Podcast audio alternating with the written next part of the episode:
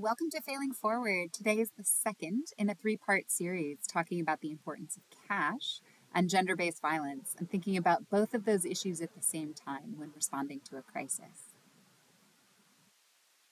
Hello, listeners. My name is Reem. I work with UNFPA as the GBV subcluster coordinator for Turkey Cross Border, supporting the response in Northwest Syria. And I'm here with my colleague, Faye. Faye, why don't you introduce yourself? Hi, my name is Faye Kagahastian, and I'm a cash and markets advisor um, deployed by CashCap NorCap to support the Northwest Syria Cash Working Group. So Faye and I have been working together for about a year and a half now to support our partners, both in the GBV subcluster and the Cash Working Group in Northwest Syria, to better coordinate the provision of um, quality cash assistance to GBV survivors in the framework of, of case management and for the purpose of um, supporting survivors of GBV basically meet essential needs that are related to their um, case action plan. In this podcast, we're going to talk about why we needed to work together and what we think both coordination teams should do to support synergies between the different GBV and cash actors. Reem, uh, can you please share from your perspective why it was important for groups to come together to form the, the joint task force? Yeah, sure. I I basically think that us working together as, as GBV and cash actors is not really a choice, um, to be honest, because in every humanitarian setting, we'll surely have GBV cases that require financial assistance to support, you know, access to a range of services as well as to mitigate um, GBV risks. Um, in the context of Northwest Syria, in particular, GBV actors have the needed resources to navigate, or sometimes have the needed resources to navigate options for basically immediate and time sensitive emergency support of survivors who might need to access urgent services like CMR, clinical management of rape.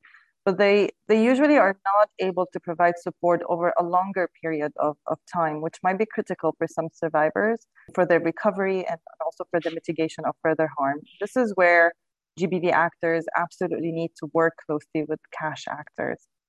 Definitely agree with that. From my perspective, or from the perspective of the cash working group, it was uh, an alarm bell for me when I started reading project proposals from cash implementing partners saying it, you know, they're targeting GBV survivors and no such, there's no quality cash and voucher assistance uh, supporting GBV survivors or at risk groups without the establishment of, of this collaboration platform.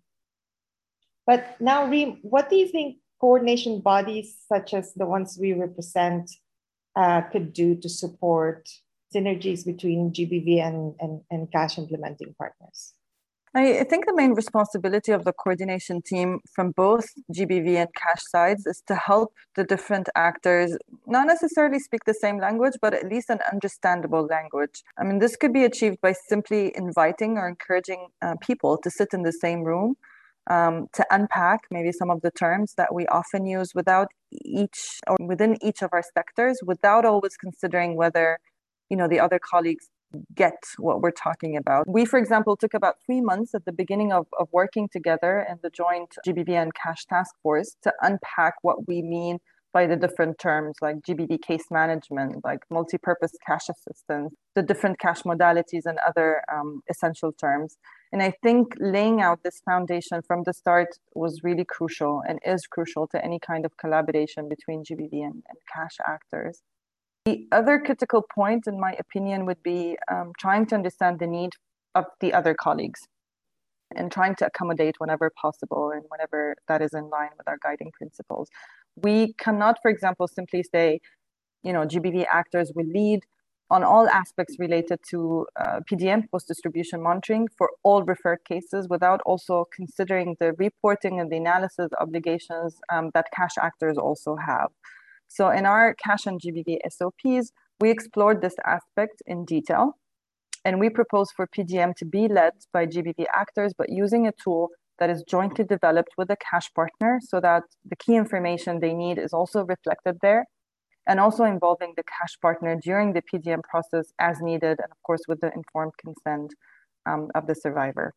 Yeah, no, totally agree with that. Um, this, that's really insightful. I, I think um, for our session, um, focusing on coordination um, and joint coordination platform, it, it's um, it's really critical to have this platform because the end of the day, without such uh, collaboration platform, you know, operational uh, challenges will continue. I hope this is useful for all of you coordinators out there from both uh, GBV and cash working group sides.